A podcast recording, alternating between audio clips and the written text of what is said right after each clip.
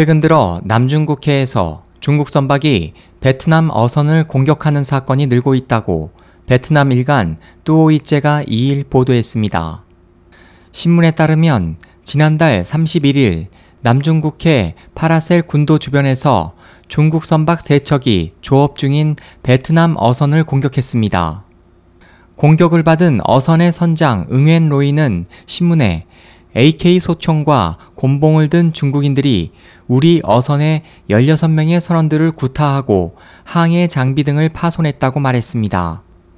이에 대해 베트남 어업조합은 중국 당국에 정상적인 조업을 하는 베트남 어민에 대한 공격을 즉각 중단시키라고 요구했고 베트남 당국에 가해 중국 선박에 대해 철저히 조사하고 신속히 어민 보호 대책을 마련하라고 촉구했습니다. 보도에 따르면 최근 들어 남중국 해상에서 베트남과 중국의 마찰이 증가하고 있습니다.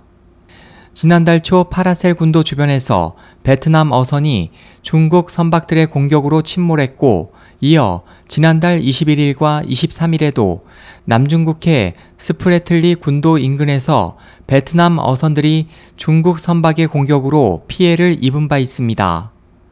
SOH 희망지성 국제방송 홍승일이었습니다.